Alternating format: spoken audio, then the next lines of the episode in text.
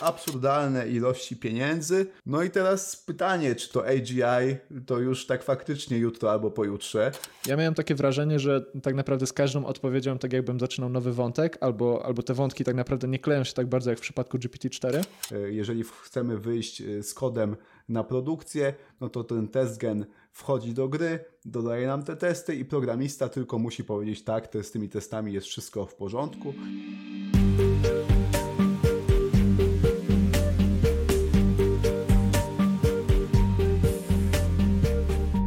Dzień dobry, cześć czołem.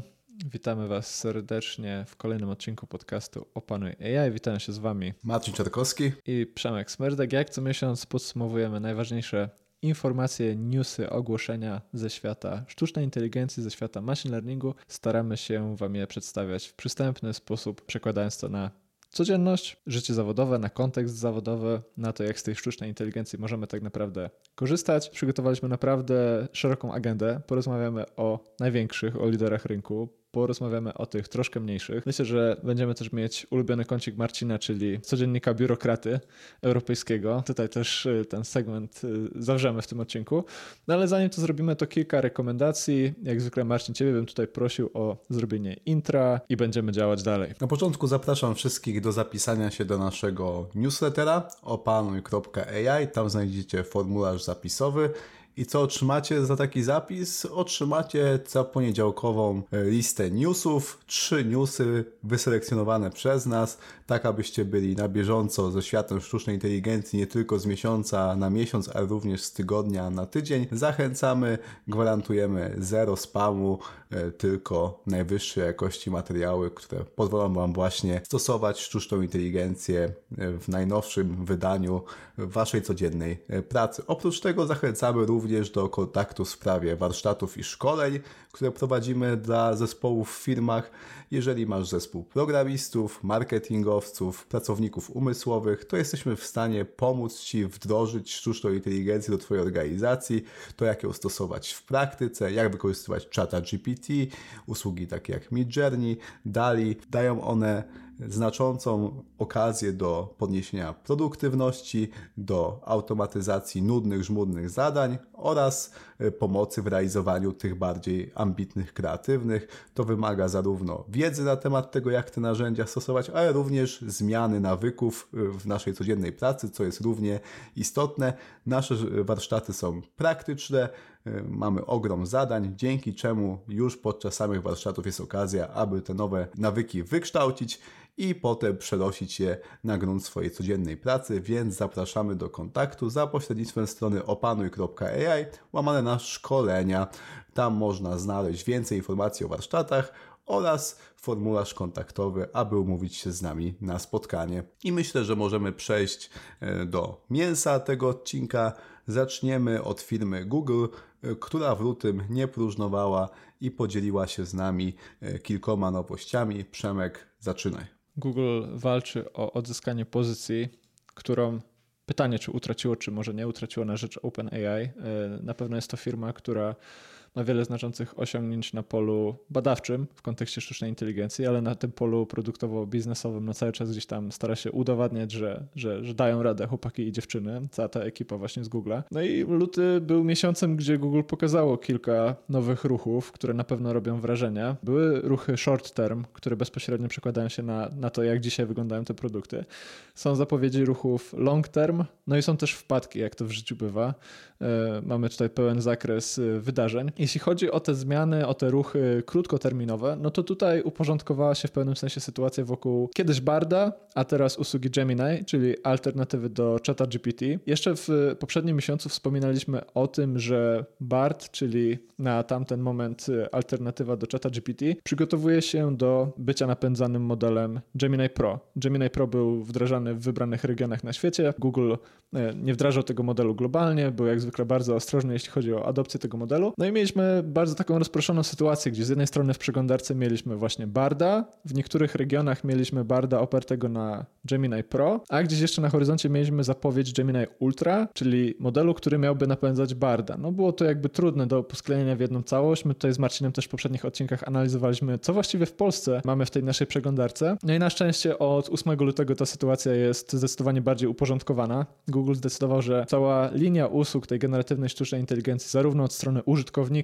jak i od strony tej czysto badawczej, będzie się po prostu nazywać Google Gemini. To będzie właśnie cały ten frontier. No i tak właśnie od 8 lutego, od momentu, kiedy wchodzimy na Barda, to wchodzimy tak naprawdę na Google Gemini, czyli na asystenta, usługę opartą o multimodalny model y, generatywnej sztucznej inteligencji, z którym możemy prowadzić konwersacje, który też w niektórych regionach jest już w stanie interpretować obrazy, generować obrazy, o tym też jeszcze zaraz powiemy. No i przede wszystkim zmieniły się też jego możliwości, bo BART, a teraz już Gemini nie tylko nazywa się Gemini, nie ma tylko zaktualizowanej nazwy, ale jest też o wiele bardziej wydajny, bo globalnie dostaliśmy też dostęp do najmocniejszego modelu, który aktualnie Google rozwija, czyli do Gemini Ultra, do tego modelu, który ma być bezpośrednim rywalem GPT-4, o ile nie kimś, czymś, co pokonuje tego GPT-4 w wybranych obszarach, w wybranych benchmarkach. No i tutaj na pewno warto zwrócić uwagę, że po pierwsze mamy uporządkowaną tę linię produktową, bardziej uporządkowaną linię produktową, no ale mamy też całkiem atrakcyjny plan pricingowy, bo możemy z tego modelu Ultra korzystać w darmowej wersji. Mamy dwumiesięczny trial, który daje nam możliwość przetestowania i usługi Gemini, i modelu Gemini Ultra w takiej formie darmowej. No i dopiero później wchodzimy na tą subskrypcję Google Workspace, gdzie mamy pełną integrację na poziomie Google Docsów i tych pozostałych usług, z których y, możemy korzystać.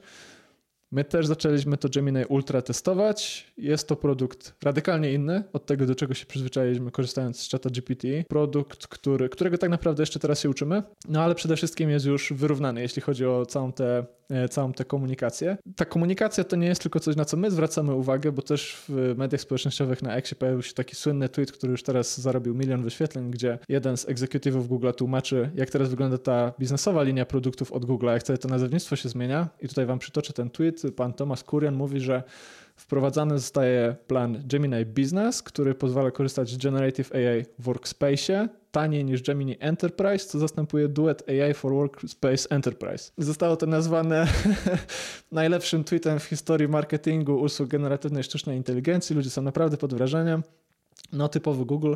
W każdym razie mamy duży model, model, który ma konkurować z GPT-4. Żegnamy Barda, i zaczynamy testować Ultra. Marcin, twoje pierwsze wrażenie? Mamy tego Ultra włączonego, jest on dostępny na koncie przeprogramowanych. Y, jak to z takiej bardziej subiektywnej perspektywy wygląda? Co możesz powiedzieć na ten temat? Może jeszcze dodam, że ta usługa, e, do której dosta- znaczy, która umożliwia nam dostęp do Gemini Ultra w ramach e, Gemini tego chatbota, e, to jest Gemini Advanced, czyli to powiedzmy jest taki odpowiednik ChatGPT Gemini Advanced i wtedy możemy korzystać z tego modelu Gemini Ultra. Boże, bardzo dużo Gemini, jak już bardzo dużo. bardzo trudno się o tym mówi. zauważyć. Tak, to prawda. No i szczerze mówiąc, Gemini Ultra na mnie jakiegoś wielkiego wrażenia nie zrobiło póki co. Nie testowałem tego modelu jakoś specjalnie dużo, ale robiłem kilka testów porównawczych. No i moje gdzieś tam spostrzeżenia są takie, że nadal jest daleko w tyle za GPT-4. Zawsze gdzieś tam te odpowiedzi od Gemini Ultra były w mniejszym lub większym stopniu rozczarowujące, podczas gdy GPT-4 wracało odpowiedzi, które były E, miernie albo bardzo zadowalające, więc e, no jakby e, tutaj skrajnie inny sentyment z mojej strony. Też samo, sam UX, UI tego Gemini nie jest najlepszy, to okno do wprowadzania promptów działa jakoś dziwnie, tam się pojawia scroll, bardzo mało tego tekstu widać, jakoś po prostu z czata GPT póki co korzysta mi się przyjemniej, jeżeli chodzi o sam UX UI, mimo że tam szału również tak naprawdę nie ma, a co do samej wydajności rezultatów, no to również e, gdzieś tam byłem rozczarowany. Może za wyjątkiem tego,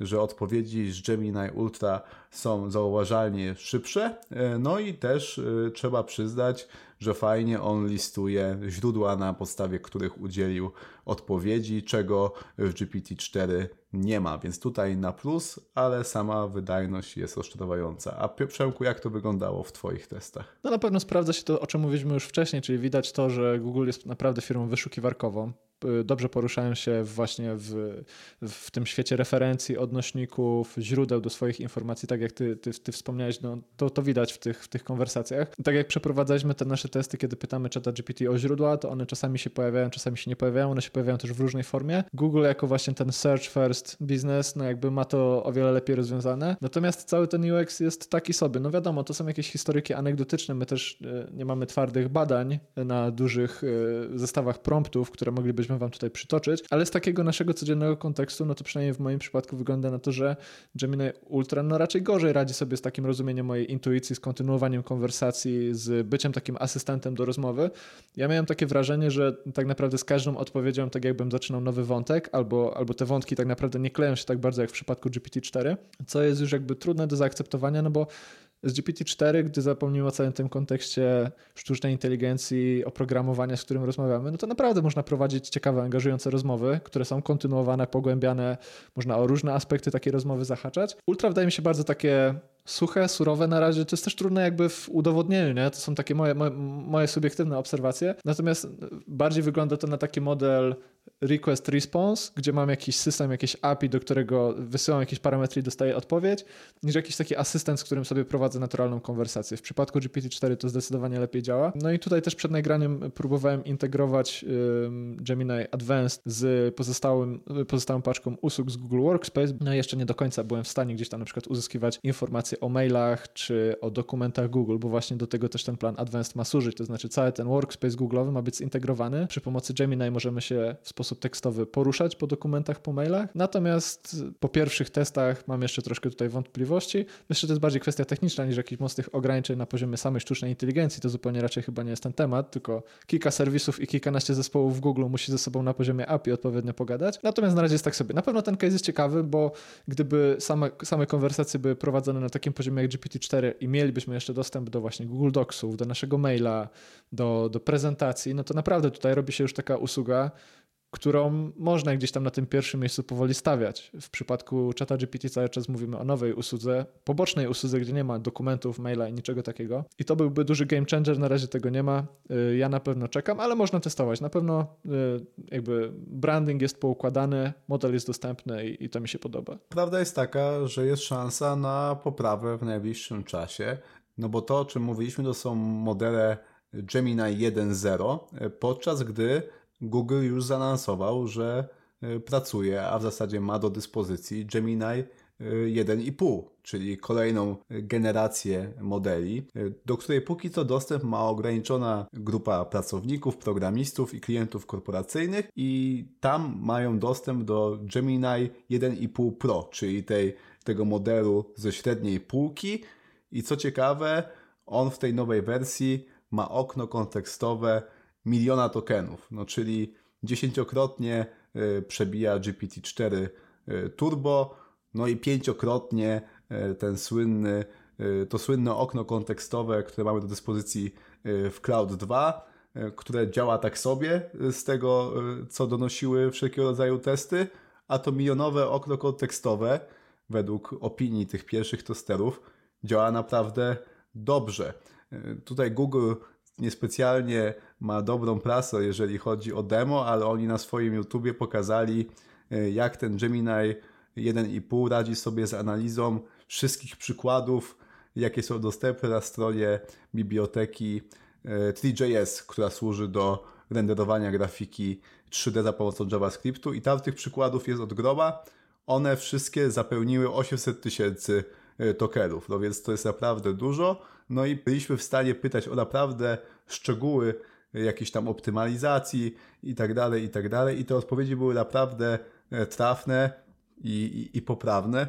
No i też inni testerzy, którzy na swoich bibliotekach, na swoich projektach sprawdzają, jak ten model sobie radzi z takim dużym kontekstem, no to mówią, że naprawdę radzi sobie, radzi sobie dobrze, jest w stanie odpowiadać w znacznie bardziej e, szczegółowy i trafny sposób niż na przykład GPT-4 Turbo, nawet jeżeli gdzieś tam się ograniczymy do tego kontekstu 100 e, tysięcy tokenów, na którym operuje GPT-4, no to i tak widać, że to Gemini 1.5 znacznie lepiej nawet z tym mniejszym oknem kontekstowym sobie radzi, jest w stanie wyciągać szczegóły e, i poddawać faktycznej analizie takie okno kontekstowe, co w przypadku GPT-4 Turbo no już tak dobrze nie wypada, jak w przypadku zresztą Cloud 2, no bo te okna kontekstowe rosły, ale takim no oczywistym i dużym zastrzeżeniem było to, że te modele wcale, mimo że są w stanie przyjąć taką ilość danych, to jakoś świetnie się po tych danych nie poruszają, zwłaszcza jeżeli się zbliżały do tej granicy okna kontekstowego, a w przypadku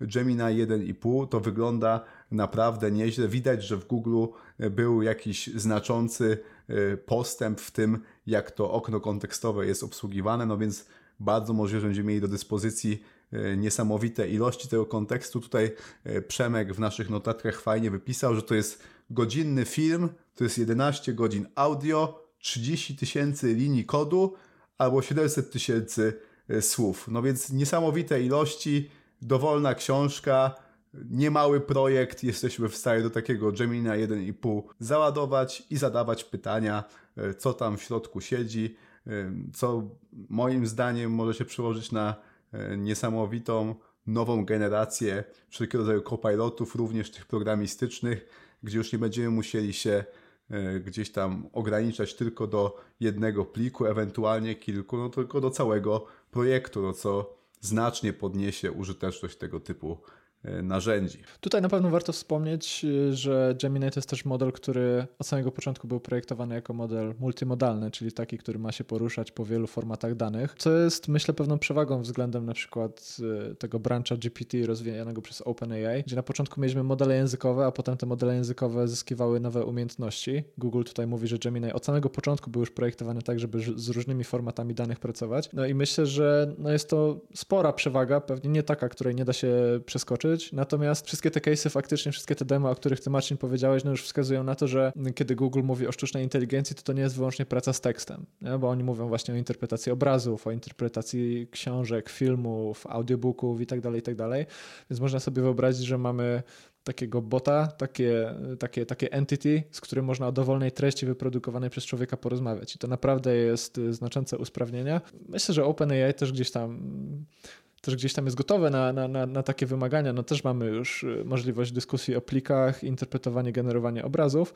Natomiast no, wydaje mi się, że tutaj pewna przewaga taka na samym starcie pracy z Gemini jest. Google tutaj też wspomina, mówiąc o technikaliach, że zastosowało nieco inną architekturę w porównaniu do surowej wersji Gemini tej 1.0. Tutaj mamy Mixture of Experts, taka architektura, która zamiast jednej dużej sieci neuronowej e, komunikuje ze sobą kilka mniejszych sieci neuronowych, dzięki czemu ten model ma być łatwiejszy w trenowaniu, łatwiejszy w aktualizowaniu, bardziej modularny, bo tak to trzeba rozumieć. Może się składać z komponentów, które można bardziej podmieniać, o tym też Google pisze na swojej stronie, więc mamy i z jednej strony usprawnienie tego okna kontekstowego, nową architekturę, no i, no i tą multimodalność, która w przypadku Google jest naprawdę dobrze oceniana, to trzeba, to trzeba podkreślić faktycznie.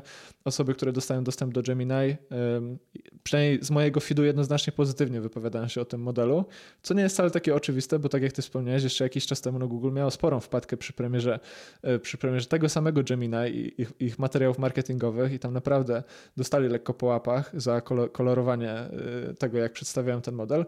A teraz jest dużo pozytywnych komentarzy, więc myślę, że o tę swoją pozycję walczą i, i, i ciekawe, ciekawe pojedynki przed nami. E, zaraz pogadamy o OpenAI, żeby tak nie skakać po tej naszej agendzie, ale, ale warto wspomnieć, że te wszystkie announcementy, te wszystkie ogłoszenia, o których wspominamy, działy się na przestrzeni jednego tygodnia. To nie jest tak, że my rozmawiamy o jakimś kwartale zmian, tylko rozmawiamy o 8 i 16 lutego, y, co, to też, co też pokazuje, jak po prostu ta branża pędzi do przodu i jak te wszystkie firmy ze sobą gdzieś tam rywalizują naprawdę na, na poziomie tygodni, a nie, a nie lat, jak to bywało w innych obszarach świata IT. Szczerze mówiąc, nie dziwiłbym się, gdybyśmy na tym e, filmie nieszczęsnym z grudnia właśnie widzieli, e, widzieli Gemini 1,5 Ultra, a nie Gemini 1.0 Ultra, które trafiło gdzieś tam do, do powszechnego użytku właśnie 8 lutego, no bo ciężko mi gdzieś uwierzyć, że, że to jest jaka, jakaś nowość.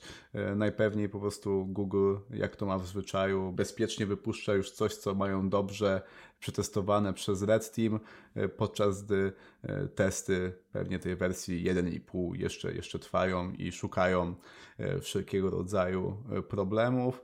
No ale co nie zmienia faktu, że w przypadku tej wersji 1.0 i tak to wyszukiwanie problemów nie poszło im najlepiej, no bo teraz możemy przejść do tej kolejnej dużej wpadki, no, no czyli generowanie obrazów zgodne z ideologią woke, co odbiło się szerokim echem na, na Twitterze, bo gdy zadaliśmy prompta, pokaż mi gdzieś tam portrety ojców założycieli Stanów Zjednoczonych, no to na otrzymanych y, zdjęciach y, George Washington był, był czarny, znalazł się również tam jakiś Indianin, y, Azjata z tego co kojarzę, no, no byli wszyscy ludzie w każdym możliwym kolorze skóry i płci poza białymi mężczyznami, co no, gdzieś tam odbiło się szerokim echem i skutkowało tym, że obecnie to generowanie obrazów jest wyłączone. Bardzo mi się podobała ta wiadomość, która pojawiła się na blogu, na blogu Google,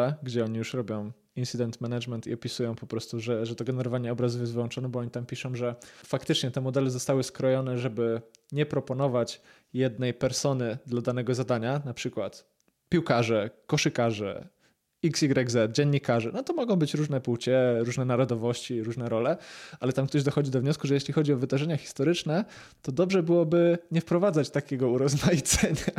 To podoba mi się to, podoba mi się to, że tam ktoś doszedł do takiego wniosku.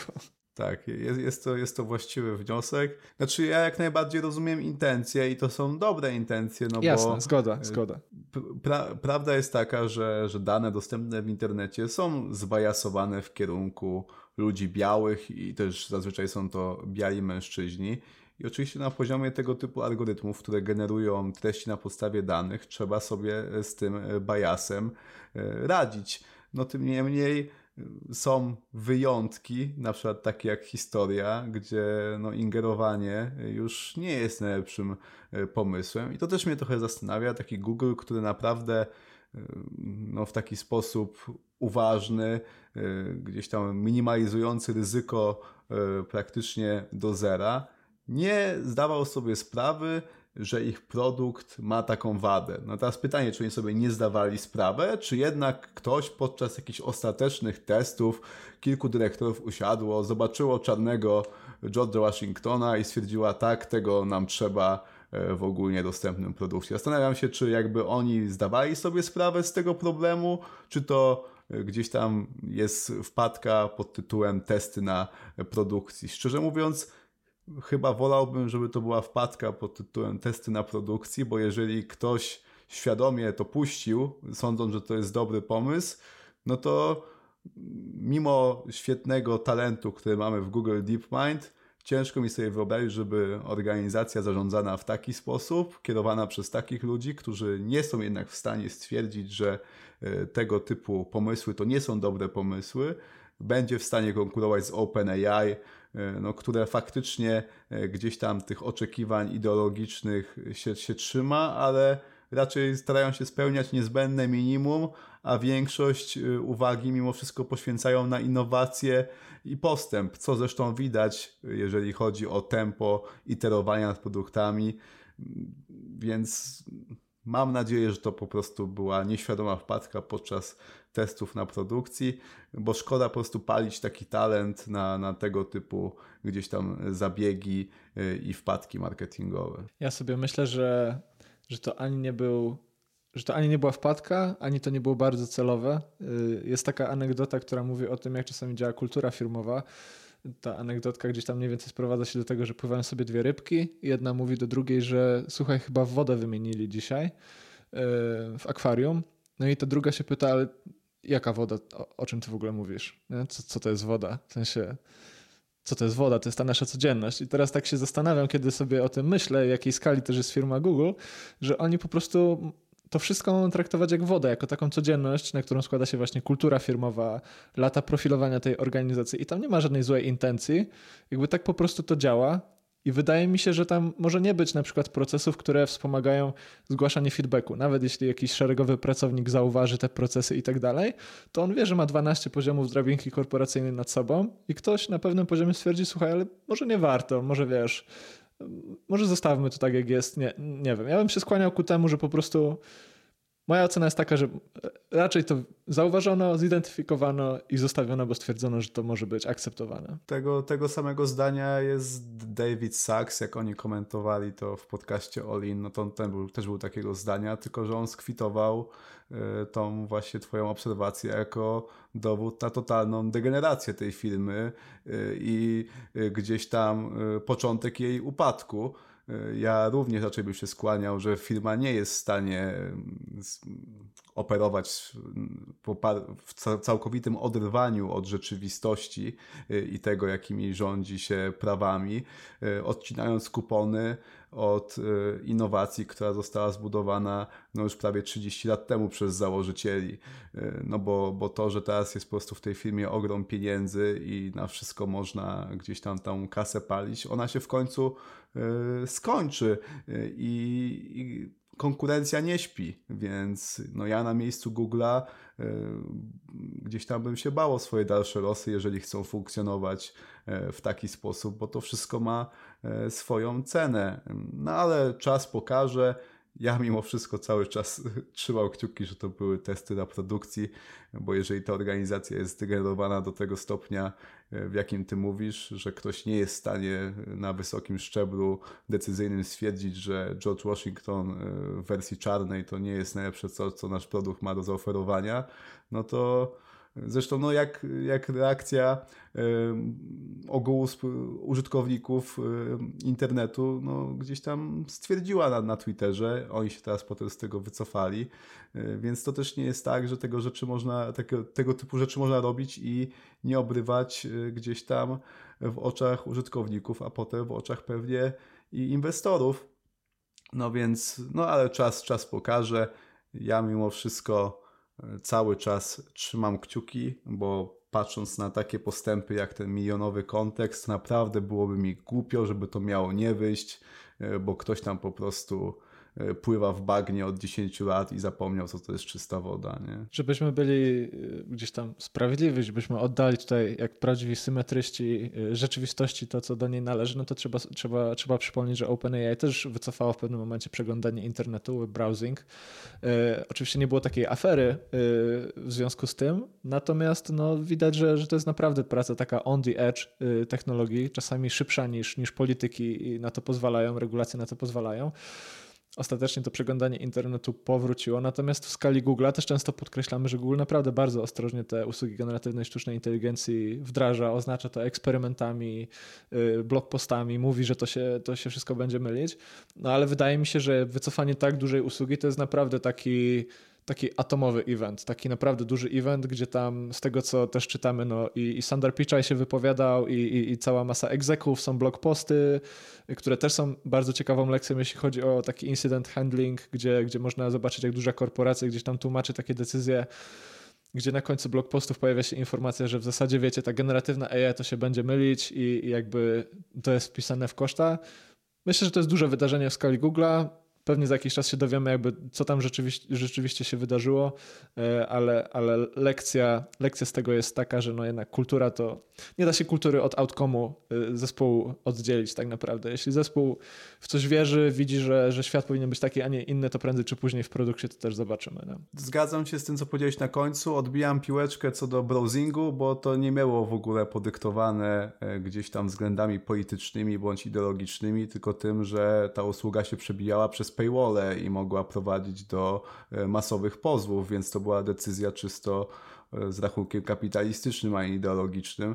No myślę, że wpłynięcie na model, żeby z George'a Washingtona zrobił osobę czarnoskórą, to jest decyzja czysto e, polityczno-ideologiczna, więc no, no tutaj gdzieś tam widzę to odstępstwo i więcej życzę Google'owi decyzji opartych o rachunek kapitalistyczny, o czym już chyba trochę zapomnieli, mając tak obrzydliwą ilość pieniędzy z reklam, ale no też prawda jest taka, że z czasem po prostu te, te absurdalne przychody mogą spaść i, i może te osoby, które już właśnie nie odróżniają czystej wody od bagna z tej firmy odejdą albo ktoś im pomoże odejść i, i, i się sytuacja e, poprawi.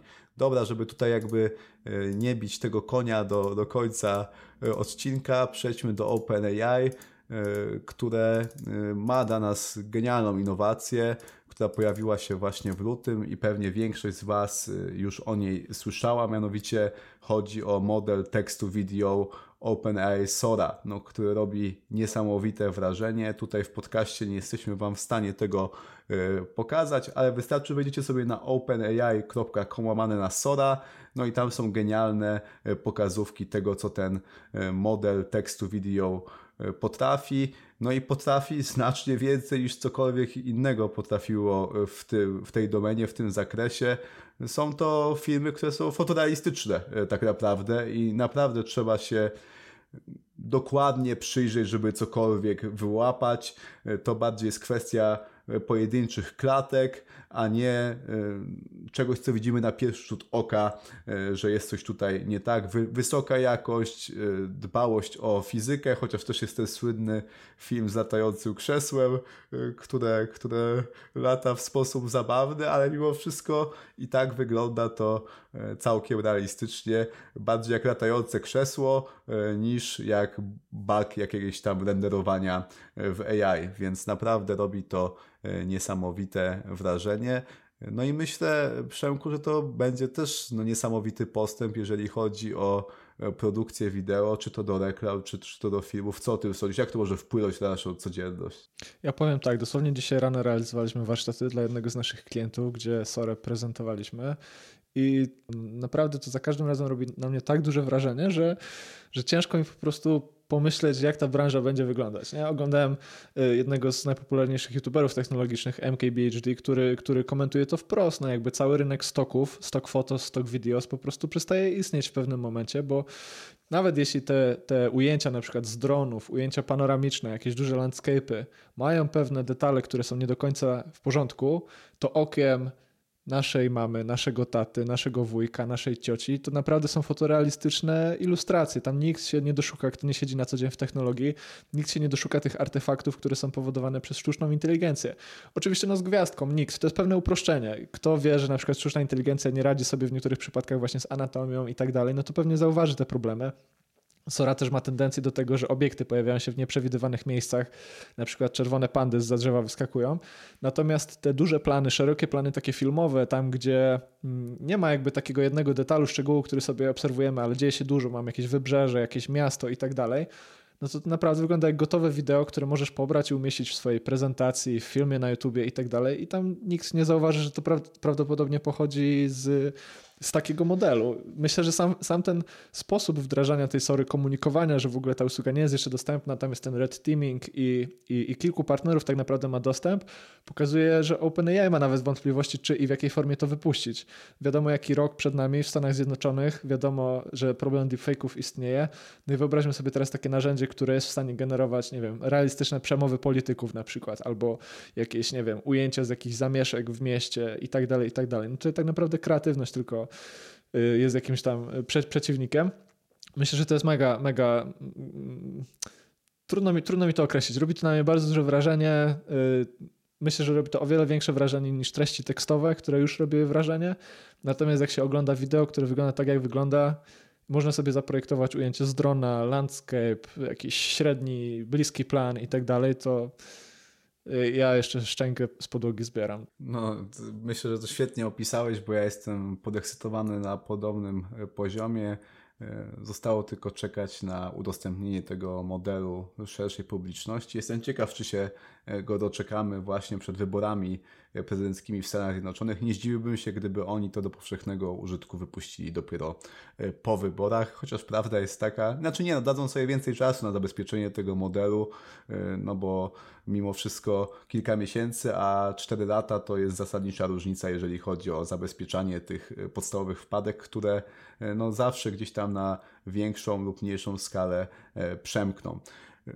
Oprócz tego mamy również update pricingu OpenAI i tak jak wcześniej operowaliśmy w ramach tego pricingu e, na miarze 1000 tokenów, to był taki standard, to teraz e, pojawiła się wartość już liczona w milionach, więc jest to ciekawe i trochę wskazuje na to, że GPT bardzo możliwe, że niedługo również na takich wartościach liczonych w grubych setkach tysięcy, jak nie milionach, będzie operowało, jeżeli chodzi o okno kontekstowe. Zwykle OpenAI, jak tylko Google e, wyskoczy z czymś ciekawym i nowym, bardzo szybko odpowiada, e, więc bardzo możliwe, że kolejna Dokładnie, bardzo możliwe, że e, kolejna odpowiedź nadchodzi. No minęły już aż dwa tygodnie od e, gdzieś tam informacji o e, Gemini 1,5. Jeszcze odpowiedzi oficjalnej nie ma, ale bardzo możliwe, że w kolejnym odcinku już taka odpowiedź będzie, więc zachęcamy do subskrypcji tego podcastu, żeby, żeby tej odpowiedzi i naszego komentarza do niej nie przegapić. Zobaczymy. Tym niemniej możliwe, że przechodzimy do ery milionowych okien kontekstowych, no co nam znacznie e, poszerzy use cases tego typu rozwiązań. Też Przemek wypisałeś dwa ciekawe deale, e, jakie OpenAI zawarło z klientami Enterprise. Czy jesteś w stanie nam je szybko opisać? Tak, pierwszy z nich jest dzisiaj pokrótce też opisany w naszym przeprogramowanym newsletterze. To jest case study szwedzkiego fintechu Klarna, który jakiś czas temu integrował się z API OpenAI i dosłownie wczoraj albo przedwczoraj czyli końcem lutego, jak nagrywamy ten podcast, ogłosił efekty tej integracji. Klarna to jest y, fintech, który oferuje usługi odroczonej płatności. No i przy całej tej domenie finansów na pewno ma spory narzut właśnie supportowy, to znaczy osoby występują o jakieś zwroty pieniędzy, roszczenia, czemu pieniądze z karty mi zniknęły, czemu się pojawiły i tak dalej, i tak dalej. No i Klarna wspomina, że chatbot, który jest oparty o y, sztuczną inteligencję, o usługi OpenAI, realizuje teraz pracę 700 support agentów. E, jest to naprawdę taki wynik, który robi wrażenie. E, tutaj smaczku do całej tej historii dodaje fakt, że Klarna jeszcze niedawno dostawała po łapach po dwóch dużych rundach layoffów, przygotowując się do IPO. E, no i mamy teraz taki timeline. Dwie rundy zwolnień, integracja z OpenAI i announcement, że chatbot robi robotę 700 pracowników supportu, a na horyzoncie przed nami jeszcze wyjście na giełdę.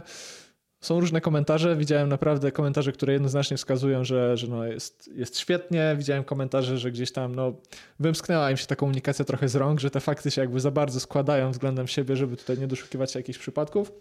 No i też na jednej ze stron zauważyłem komentarz samej Klarny, która mówi, że zupełnie nie miało to nic wspólnego jakby z, z layoffami. Jest to jakby odrębny projekt, odrębny program, natomiast oni te informacje wrzucili, żeby budować taką świadomość tej rewolucji, która się na naszych oczach dzieje. Oni po prostu mówią, słuchajcie, to AI, czy, czy w to wierzycie, czy nie, zmienia naszą pracę, zmienia rynek pracy, zmienia to, jak obsługujemy case'y supportowe. E, my tutaj dajemy taką historię, te szczegóły też są w naszym newsletterze, są, są na stronie Fast Company wypisane i tyle, nie? Wnioski należą do Was, więc robi to naprawdę duże wrażenie. Oni też tam wspominają, że oczywiście te chatboty pracują 24 na 7, chyba w ponad 20 regionach, 35 języków, o ile dobrze pamiętam. I, I oceny jakości tej komunikacji są na porównywalnym poziomie względem ludzi, względem support agentów po prostu z krwi i kości. No i kurczę, myślę, że to nie jest jedyny przykład na nadchodzące miesiące takich integracji. Co ty, Marcin, o tym sądzisz? Czy, czy na tobie to robi wrażenie? Czy tego się spodziewałeś? Czy tak po prostu już jesteś człowiekiem ze środka i tak wzruszasz ramionami, że tak to po prostu będzie. Robi to na mnie wrażenie, no bo to, że ludzie budują integrację to jedno, a to, że jakaś integracja działa na produkcji i osiąga wyniki podobne do ludzi, no to to jest jeden z pierwszych takich y, dużych success case'ów, o, o których słyszymy. Y, trochę y, no moje zaufanie do, do, do tych opinii, do tych informacji jest, jest niższe przez to, że firma się przygotowuje do IPO i próbuje gdzieś tam odzyskać reputację po tych rundach layoffów. Ja gdzieś tam e, ostatnio śledziłem za pośrednictwem książki historię firmy WeWork, no więc wiem, że e, CEO są w stanie zrobić naprawdę dużo, żeby opowiedzieć o wielkim nadchodzącym sukcesie swojej firmy i o tym, jak ona sobie dobrze radzi z przeciwnościami, mimo że rzeczywistość wygląda zgoła inaczej, więc czas pokaże, ale na pewno no jest to imponujący y, claim i no gdzieś tam też potwierdzenie tych intuicji, że właśnie w obsłudze klienta y, ta y, generatywna sztuczna inteligencja, te duże modele językowe będą sobie radziły naprawdę dobrze, więc no myślę, że jest to też nie do końca korzystna informacja dla osób, które się taką pracą właśnie zajmuje, no ale nie da się ukryć, że to są e, zajęcia jedne z najbardziej zagrożonych, wydaje mi się, obecną sztuczną inteligencją, taka jaka ona jest, a nie taka, jaka ona może być kiedyś może. Więc no nic, zobaczymy jak Klarna będzie sobie radziła w nadchodzących miesiącach, czy cały czas będzie się chwaliła tą integracją, tym chatbotem.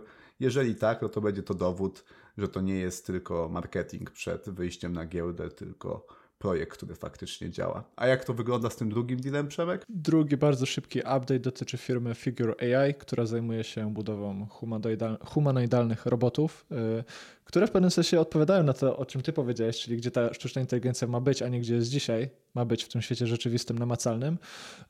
Firma Figure AI proponuje alternatywę do tego, co jakiś czas temu wypuściła Tesla do swojego Optimusa i alternatywę do tego, czym od dłuższego czasu zajmuje się firma Boston Dynamics, która też te swoje y, roboty i wdraża w przemyśle, i jest o nich głośno, i pokazuje, jak tańczą, i, i tak dalej, i tak dalej. E, tutaj mamy inwestycje od pana Jeffa Bezosa, od NVIDIA i właśnie od wspomnianego OpenAI w tę firmę Figure AI.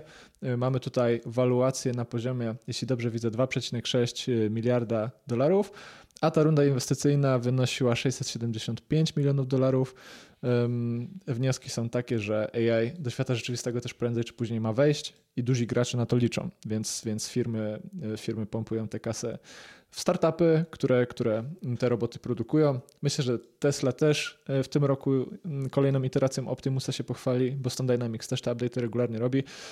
To jest, Marcin, też twój case, o którym ty opowiadałeś na jednym z naszych wystąpień, no, że jednak zintegrowanie AI z tym światem rzeczywistym to wbrew pozorom jest trudne, a nie łatwe. Nie? To tego też się nauczyliśmy jako branża. No zdecydowanie mamy ten paradoks Moraweca, czyli te czynności, które są e, proste dla ludzi, okazują się trudne dla sztucznej inteligencji i na odwrót. No więc trzymamy kciuki, bo to na pewno byłaby e, możliwość znacznego podniesienia produktywności e, całości gatunku ludzkiego, jeszcze biorąc pod uwagę, że mamy starzejące się społeczeństwo, to ktoś będzie musiał e, te ciężkie paczki e, pudła podnosić za lat 30, 40, 50, więc w robotach cała nadzieja, bo inaczej może być e, ciężko z tą naszą gospodarką. Myślę, że zwłaszcza kraje takie jak Korea Południowa albo Japonia trzyma kciuki za jak najszybsze postępy e, w tego typu obszarach, ale w Polsce również e, pewnie będziemy tego typu rozwiązań potrzebowali już niedługo na coraz większą skalę. Jeszcze na koniec w temacie OpenAI, a tak naprawdę to jest około OpenAI, trafiłem na bardzo ciekawą analizę, tak naprawdę prognozy na dość poczytnym, e, pewnie znanym części naszych słuchaczy blogu Slate Star Codex, który prowadzi Scott Alexander. I on e, dokonał tam prognoz, ile będą kosztowały kolejne wersje e, GPT na podstawie tego, ile kosztowały te wersje poprzednie. E, no i znalazł taką ciekawą prawidłowość, że te kolejne iteracje kosztują od 25 do 100 razy więcej niż poprzednia wersja. Jeżeli chodzi o GPT-3, to mieliśmy koszt około 4 milionów. Jeżeli chodzi o GPT-4, no to tutaj te informacje nie są do końca jawne, ale przecieki wskazują na około 100 milionów dolarów.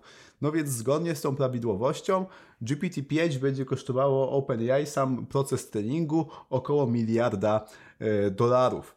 E, co ogólnie jak najbardziej e, jest od miliarda do 2,5 miliarda, co jakby się pokrywa też z sumą, jaką OpenAI dostało od Microsoftu, te 8-10 miliardów. No, jeżeli mieliby jedną czwartą tej kwoty przeznaczyć na trenowanie GPT-5, no to nie byłoby to specjalnie dziwne. Ale co ciekawe, jeżeli pójdziemy z tymi wyliczeniami e, dalej, no to okazuje się, że GPT-6 może już kosztować około 75 miliardów dolarów. No cóż, jest sumą absurdalną tak naprawdę, w sensie to są prawie dwa, dwa Twittery, yy, znaczy ich wartość rynkowa w momencie, kiedy e, Elon Musk przepłaca za tą firmę dwukrotnie względem jej obecnej wartości. No ale to jeszcze da się objąć rozumem 75 miliardów. Ale jeżeli pójdziemy do kolejnej generacji GPT-7, no to wychodzą 2 biliony dolarów, po angielsku 2 tryliony dolarów. No czyli wartość całego gdzieś tam Apple'a, no, no prawie całego Apple'a, Microsoftu y, i tego typu największych y, firm na świecie. Więc no absurdalne ilości pieniędzy, No i teraz pytanie, czy to AGI to już tak faktycznie jutro albo pojutrze, bo może trochę kasy na to nie starczyć, albo to się może najzwyczajniej w świecie nie opłacać, no bo taki koszt i to przy tym GPT-7 to już pewnie byłby potrzebny y, serwer, znaczy serwerownia wielkości y, Krakowa albo, albo i większa, y, podłączona do jakiejś wyspecjalizowanej elektrowni i mająca moc obliczeniową pewnie bliską wszystkiego, co obecnie mamy do dyspozycji, jeżeli chodzi o moc obliczeniową na świecie. Czy to się będzie w ogóle opłacać, czy to w ogóle będzie do zbudowania. No, kto wie tak naprawdę, ale no nie spodziewałbym się GPT-7 przed rokiem 2030, jeżeli w ogóle no to jest projekt, y, gdzieś tam rośnie no to już skala do projektu na miarę CPK, które gdzieś tam y, państwo polskie nie jest w stanie i też jest dużo tańsze, bo CPK jest wyceniane na około 100 miliardów dolarów, no więc yy, gdzieś tam tak naprawdę ułamek tej sumy, którą może kosztować GPT-7, jeżeli będzie taka sama prawidłowość co do skalowania, jeżeli to skalowanie będzie E, gdzieś tam liniowy, tak jak jest mniej więcej e, do tej pory. No więc e, gdzieś tam Andrzej Dragan może być rozczarowany, że, że mimo swoich przewidywań, że to AGI już teraz zaraz, no to gdzieś tam to będzie możliwe jak najbardziej, ale ekonomicznie trudne do zrealizowania najzwyczajniej w świecie. Bardzo ciekawa analiza, polecam ogólnie blog Slate Star Codex Scott Aleksandra, on tam dużo tematykę AI ostatnio porusza. Czy Przemek, masz tu jakiś komentarz? Z jednej strony mam zawsze pewnego rodzaju wątpliwości, jak słyszę takie wyliczenia, y, prognozy, szacunki. Y, tutaj pick, ja pick, your, pick your, your favorite y, word. Wiem, tylko chodzi mi o to, że jeśli ktoś na przykład nie programował, nie wiem, nie, nie, znam autora, tak naprawdę nie śledzę tego bloga, muszę z ręką na sercu przyznać. Y, kto kiedykolwiek właśnie programował albo budował systemy, no to wie, że architektura ma ogromny wpływ na to, jak wyglądają koszta i to nie jest tak, że architekturę zawsze ciągniemy w tym samym kierunku, nie? I OpenAI też y, mówi o tym, czy pojawiają się takie przecieki, że ta architektura w pewnym sensie już dochodzi do ściany, te ograniczenia tego, czym są transformery, jak one działają, ilu danych wymagają, jak dużo, dużo narzutu takiego wydajnościowego wymaga proces treningowy, powoduje, że tam są poszukiwane inne podejścia do budowania dużych modeli językowych, ale fakt jest taki, że jak chcemy pewnie potężne modele, to trzeba mieć dużo danych, danych też syntetycznych, które są generowane sztucznie i przechowywane gdzieś tam na skutek działania innych modeli językowych, więc gdzieś tam ta prawda będzie, nie? gdzie ona tam będzie, to jest, to jest osobne pytanie, w każdym razie no Wątpię, gdybym ja miał oceniać, stawiać na coś pieniądze, wątpię, że na przykład z GPT-6 i 7 zobaczymy dokładnie tę samą, tylko przeskalowaną architekturę, co w GPT-4. Nie wiem, ale, ale są głosy mówiące o tym, że tam, że tam będą zmiany. No a druga rzecz taka już czysto z punktu widzenia Zajawkowicza, no to wiesz Marcin na pewno jak to wygląda, e, jak czasami słyszymy o tym, jak działa na przykład przemysł zbrojeniowy, i, i taka codzienna rzeczywistość szarego Janka Kowalskiego. No tam w przemyśle zbrojeniowym na przykład mamy DARPę w Stanach Zjednoczonych, duże centra badawcze. No to technologia mówi się, że jest tak 15-20 lat do przodu względem tego, o czym my wiemy. I tak GPS powstawał, i tak powstawały inne technologie, napędy do rakiet i tak dalej. Zastanawiam się, jak to tutaj wygląda. Czy to nie jest tak, że jest, wiesz, ta nasza rzeczywistość, jest jakaś tam alternatywna rzeczywistość, gdzie na przykład pojawia się ostatnio ta informacja, o której też mówiliśmy, że na przykład Microsoft szuka specjalistów od właśnie energii jądrowej. Nie? I to też było na nagłówkach, że do czego Microsoft szuka ludzi, którzy znają się na elektrowniach atomowych? No Jakby te rzeczy się w pewnym sensie składają.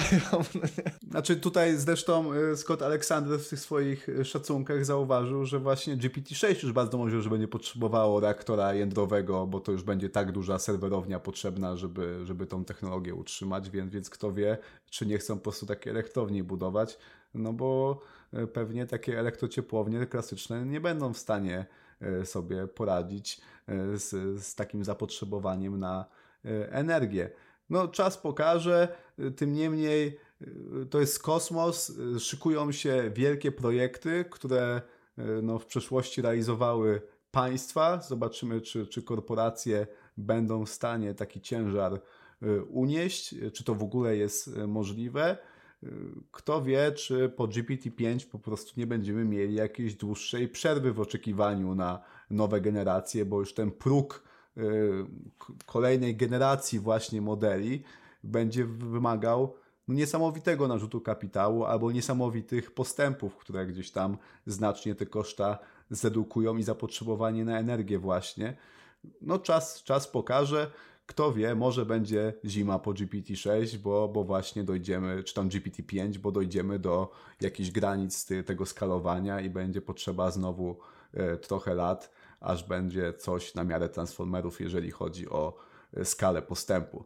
Czas pokaże, tym niemniej to jest kolejny dowód na to, że osoby, które się spodziewają AGI za rok albo dwa, mogą być trochę rozczarowane, bo to nie jest takie proste. Dobra, teraz mamy jeszcze kilka takich szybkich newsów. Mamy kilka szybkich newsów. Może Przemek zacznie od pierwszego, czyli co tam się dzieje w filmie Mistral, którą znamy i lubimy. W zasadzie myślałem, że kącik brukselski wprowadzisz, ale... Ha, będzie zaraz. Natomiast y, co się dzieje w firmie Mistral? Y, czym właściwie jest firma Mistral, to możecie sprawdzić w poprzednich odcinkach naszego podcastu. Firma, mały startup zajmujący się też pracą nad generacją sztuczną inteligencją y, z Francji. To jest taki nasz europejski rodzynek, który tam tak naprawdę stara się doganiać tych gigantów z Doliny Krzemowej. Mistral niedawno poinformował, że wydaje model Mistral Large, który gdzieś tam zbliża się swoim potencjałem do GPT-4. Natomiast jak sobie właśnie też przygotowywaliśmy notatki, to stwierdziliśmy, że całą specyfikację tego modelu macie na stronie, a my chcielibyśmy zauważyć, że y, na Mistrala kolejny raz gdzieś tam, czy na dużą firmę, na ciekawą firmę w tym świecie generatywnego AI, y, rękę kładzie Microsoft. Microsoft to zrobił z GitHubem, y, Microsoft to zrobił z OpenAI, Microsoft to robi teraz z Mistralem i to są takie ruchy strategiczne, gdzie no pan Satya Nadella jednak no, wyrasta naprawdę naprawdę no, na szefa szefów. Jak porówna się jego działania, jego ruchy z innymi CEO, z tych big techów, z największych korporacji, no to wydaje się, że, że Microsoft jest tam, gdzie naprawdę się dzieje, dzieje się i Mistral tutaj ogłasza nie tylko właśnie, że, że będzie w pełni teraz korzystał z infrastruktury Azura, to co też Marcin wcześniej zauważył, jak rozmawialiśmy, Mistral też nie do końca pozostaje przy tej misji tworzenia modeli otwartych, bo Mistral Large jest takim modelem, który ma działać e, troszkę inaczej, ma być publikowany w innej formie, więc e, mamy tutaj pewne ruchy, mamy tutaj strategiczne ruchy ze, ze strony Microsoftu, no i pytanie, czy ten europejski rodzynek, którego tak chwalimy przecież w tych naszych odcinkach, nie stanie się częścią jakiegoś większego kompleksu za jakiś czas. No widać, że tu wchodzi ten rachunek kapitalistyczny, no właśnie do, do firmy Mistral, która pewnie zaczyna liczyć pieniądze i już też najzwyczajniej świecie, tak samo jak OpenAI w tej formacie takim no non-profit y, skoncentrowanym na badaniach już przestaje być w stanie trenować kolejne modele i może właśnie już się pojawiła potrzeba jakiegoś dużego brata, jakiegoś Microsoftu, który będzie zapewniał infrastrukturę i pieniądze na dalsze postępy. Na to wszystko niestety, bądź stety wskazuje. Jeżeli nadal będą pojawiały się gdzieś tam przy okazji modele open source, takie jak, jak Mixtal, no to będzie super. Chciałbym po prostu, żeby ta firma e, cały czas dbała o deweloperów, tak jak to robiła w przyszłości, a to, że musi zarabiać pieniądze, no to dla mnie jest zupełnie e, normalne. E, o czym jeszcze warto wspomnieć, no to oprócz samego Mr. Large pojawi się usługa LeChat, no, która będzie gdzieś tam francuskim odpowiednikiem czata GPT, oparta właśnie o model Mr. Large. No więc, więc fajnie, pozazdrościć Francuzom, że, że mają taki startup. No i tak naprawdę póki co to musi być duma całej Europy i no może wejdzie teraz ten kącik brukselski, no bo też się zapowiada, że, że może już więcej tych powodów do dumy e, nie będzie. Ostatni raz mówiliśmy o e, gdzieś tam EA Act e, w grudniu, kiedy się pojawiły informacje, że doszło do politycznego porozumienia co do treści tego tekstu. I w lutym 27 ambasadorów, które państwa członkowskie wyznaczyły do mm, dyskusji, debat na temat e, tej, tego projektu ustawy, e, wydali ostateczną zgodę, ostatecznie zatwierdzili e, ten, ten projekt ustawy, no, który teraz trafi do Parlamentu Europejskiego, no, gdzie zostanie po prostu już oficjalnie przegłosowany i następnie będzie ten wieloetapowy proces wprowadzania go w życie. I jak ten proces wygląda, pokrótce Wam opowiem, jak oni to przegłosują no to ustawa ma vacatio legis 20 dni, zanim wejdzie e, w życie, ale ona nie będzie wdrożona w całości e, od razu. Poszczególne e, jej części, sekcje będą wprowadzane stopniowo. Pierwszą sześciomiesięczną karencją będzie wprowadzone będą wprowadzone te wszystkie zakazy związane z wykorzystywaniem sztucznej inteligencji E, do bioidentyfikacji i tak dalej, więc jakby ta najfajniejsza część ustawy w życie wejdzie najszybciej. Potem rok od przegłosowania firmy, które oferują Foundations Models, czyli takie jak OpenAI, jak Microsoft, jak Google właśnie, będą miały rok, żeby dostosować te swoje modele, takie jak GPT-4, jak Gemini Ultra, do wymagań Unii Europejskiej. Czy to się w ogóle stanie, czy to w ogóle jest możliwe? No to tego dowiemy się w 2025 roku. Czas pokaże, a reszta przepisów, e, tych mniej istotnych z punktu widzenia e, wszelkiego rodzaju e, Dobra, odpuszczę sobie tutaj zgryźliwe komentarze wobec biurokratów w Brukseli. To jest kącik brukselski, Marcin. Możesz tu robić co chcesz po prostu. Wystarczającą ilość wiader pomyj na tych ludzi wylałem, więc już dał sobie spokój. Tym niemniej reszta tych y, gdzieś tam mniej istotnych y, politycznie i korupcyjnie y, przepisów wejdzie w życie po dwóch latach, więc, więc taki gdzieś tam mamy ten timeline. Pół roku na te zakazy, żeby się wycofać z tych niedozwolonych już stosowań AI, rok na dostosowanie modeli do wymagań Unii, a reszta przepisów po dwóch latach, czyli w 2026 jak to y, gdzieś tam skwitował lider całej y, inicjatywy, y, pan Thierry Brenton, EU means AA, czyli Unia Europejska znaczy AI. Ile w tym prawdy i czy to był najbardziej głupi tweet w historii tego portalu, czas pokaże, ale coś czuję, że w topce na pewno się znajdzie. Jak można gdzieś tam identyfikować, łączyć ten, ten dokument y, z, z byciem y, gdzieś tam synonimem AI, no to ciężko mi sobie wyobrazić. Coś czuję, że koledzy ze Stanów i z Chin y, śmieją się z nas po prostu aż do rozpuku. Trochę mi przykro, no ale co zrobić? Nie wybraliśmy, gdzie, gdzie żyjemy, trzeba sobie radzić. Dobra, więc żeby nie było Marcin, że tutaj kojarzysz się słuchaczom podcastu jednoznacznie z kącikiem brukselskim, to prosiłbym Cię też o jakąś porcję bardziej pozytywnych y, informacji, może takich bardziej inżynierskich, związanych z wytwarzaniem oprogramowania.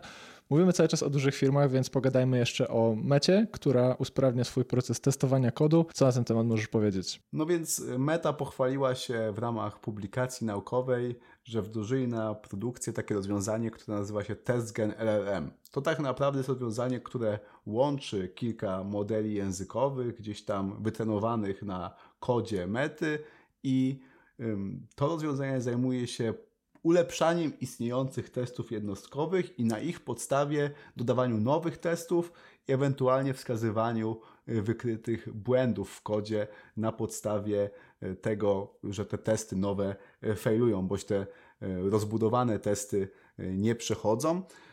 I co jest ważne, no to oni dbali o to, żeby to nie było zgadywanie, coś co raczej działa, tylko żeby to było dobrze zweryfikowane, że te testy są na miejscu, wnoszą wartość i żeby jedyne co trzeba było zrobić, no to kliknąć OK E, w ramach e, PR-a, e, jeżeli chcemy wyjść z kodem na produkcję, no to ten test gen wchodzi do gry, dodaje nam te testy i programista tylko musi powiedzieć tak, to z tymi testami jest wszystko w porządku i tam jest specjalny mechanizm weryfikowania, że ten test to no faktycznie jest dobry test i że on wniesie wartość, a nie będzie sprawiał problemów. Do tego właśnie korzystają z takiego łańcucha LLM-ów, Jedne generują, reszta weryfikuje, też potem wybierają najlepszy możliwy rezultat. Wygląda to e, bardzo ciekawie, no i pokazuje, gdzie można się doszukiwać e, takich automatyzowanych, masowych zastosowań LLM-ów, jeżeli chodzi o programowanie.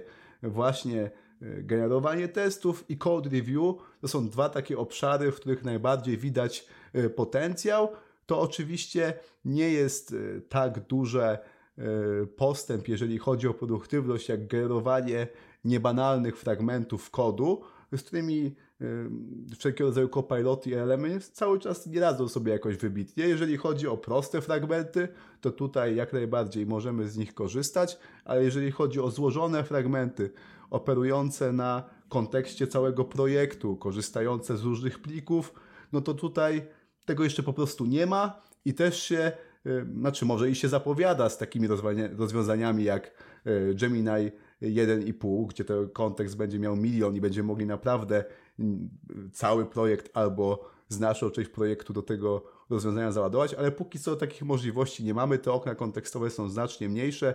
No i przy takim ograniczonym kontekście, gdzie nie jesteśmy w stanie rozumieć całego kodu albo jej znacznej ilości, to właśnie generowanie testów bądź generowanie code review do określonego fragmentu, do określonej klasy, no to to jest coś, gdzie e, meta widzi najlepsze zastosowanie dla LLM-ów. No i takie rozwiązanie jak TestGen LLM fajnie pokazuje, że coś takiego może działać, bo to jest coś, co już faktycznie e, tysiące inżynierów w mecie codziennie wykorzystuje podczas swojej pracy e, na produkcji. I w tym paperze fajnie widać, że naprawdę jest wysoka skuteczność, jeżeli chodzi o akceptację tego, co to rozwiązanie oferuje i też ile ono jest w stanie wykryć błędów. Obiecujące, może się doczekamy takiej usługi, tylko w jakiejś formie płatnej, tak jak GitHub Copilot, kto wie. Tym niemniej widzimy raz jeszcze, że te LLM-y to nie jest tylko zabawka, ale coś, co można w poważnych firmach wdrażać i stosować. Wspomniałeś o Copilocie, także ja myślę, że też warto byłoby to przytoczyć. Jeden z blog postów, który właśnie zespół odpowiedzialny za Copilota jakiś czas temu opublikował, gdzie oni właśnie poruszali temat akceptacji tego outputu z LLM-ów przez ludzi, przez programistów. No i tam Copilot bardzo mocną e, uwagę zwraca na to, że wszystko zależy od kontekstu, w jakim prezentujemy te sugestie. Jeśli na przykład budujemy integrację, gdzie AI zastępuje człowieka, to ludzie są, powiedzmy sobie tak, najeżeni, jak, jak, jak widzą te komentarze, jak widzą te, te, te, te, fragmenty kodu wygenerowane przez AI i tak dalej, no bo z jednej strony wiedzą, że to nie jest idealne, a z drugiej strony słyszą, że to ma ich zastąpić.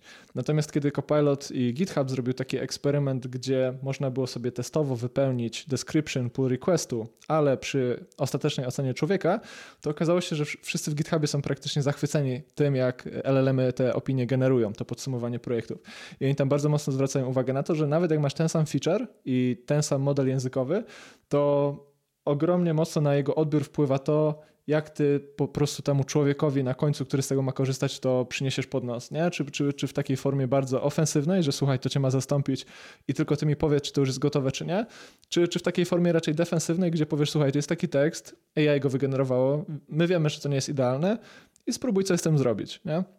No właśnie GitHub mówi, że przy identycznym tekście opinie są skrajnie różne. W tym podejściu ofensywnym bardzo dużo wątpliwości i wręcz wycofywanie feature'a, przy tym podejściu defensywnym akceptacja i, i, pozytywny odbiór.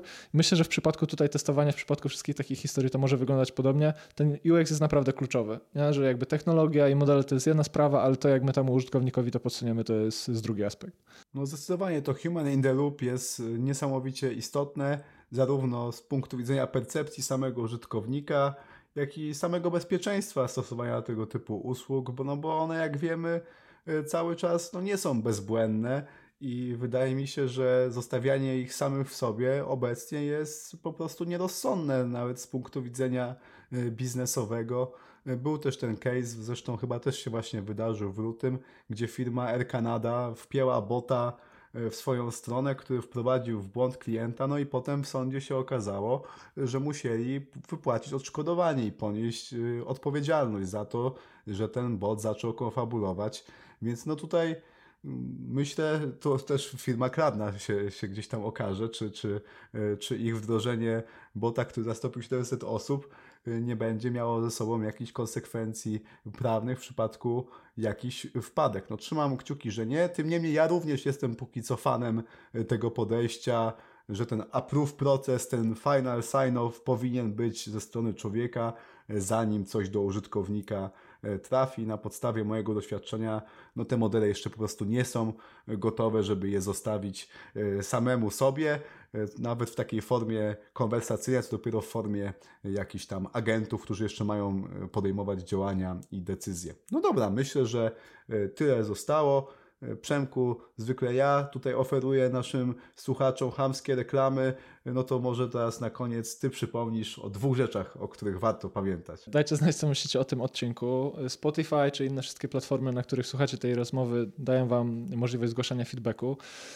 Nie ukrywamy, że proponujemy 5 gwiazdek albo, albo maksa, którego możecie przekazać do algorytmów. Te algorytmy będą przedstawiać ten podcast y, szerszemu gronu odbiorców. Od razu za to dziękujemy, bo widzimy, że, że podcast z każdym miesiącem gdzieś tam zyskuje większe grono słuchaczy. Jeśli możecie zostawić feedback, odpowiedzieć w ankiecie, która również pojawia się pod tym odcinkiem, to będziemy za to bardzo wdzięczni. Druga rzecz jest już mniej naturalna, bo dotyczy naszego newslettera Opanuj AI, na którego możecie się zapisać, ale myślę, że tam jest sporo wartości. Tak jak Marcin powiedział na otwarcie tego odcinka, co poniedziałek trzy wartościowe materiały, podsumowanie takiego tygodnia ze świata sztucznej inteligencji, taka tygodniówka, Wszyscy ci, którzy subskrybują, wiedzą, że wyszło Gemini 1.5, wiedzą, że wyszła Sora, wiedzą, że Mistral również wychodzi z nowym modelem, więc co tydzień taki update od nas. No i oczywiście, jeśli chcecie pogłębić tę wiedzę, jeśli chcecie zobaczyć, jak pracuje się z tymi usługami na co dzień, integrować je z waszymi prywatnymi procesami, no to zachęcamy do konsultacji, które możecie schedulować na Opanuj AI. Możemy porozmawiać o warsztatach, które razem z Marcinem e, prowadzimy. Dzisiaj właśnie w pierwszej połowie dnia też takie warsztaty prowadziliśmy dla jednego z naszych klientów. Przyznam szczerze, feedback był pozytywny, ale to nie jest jakby tania reklama, to są wyniki z ankiety, którą udostępniamy na koniec tych warsztatów, więc jeśli chcecie się o tym przekonać, to też dawajcie znać. W tym odcinku to wszystko. Czekamy na każdy feedback. Dzięki za to, że jesteście, dzięki, że nas słuchacie. Do następnego. Cześć.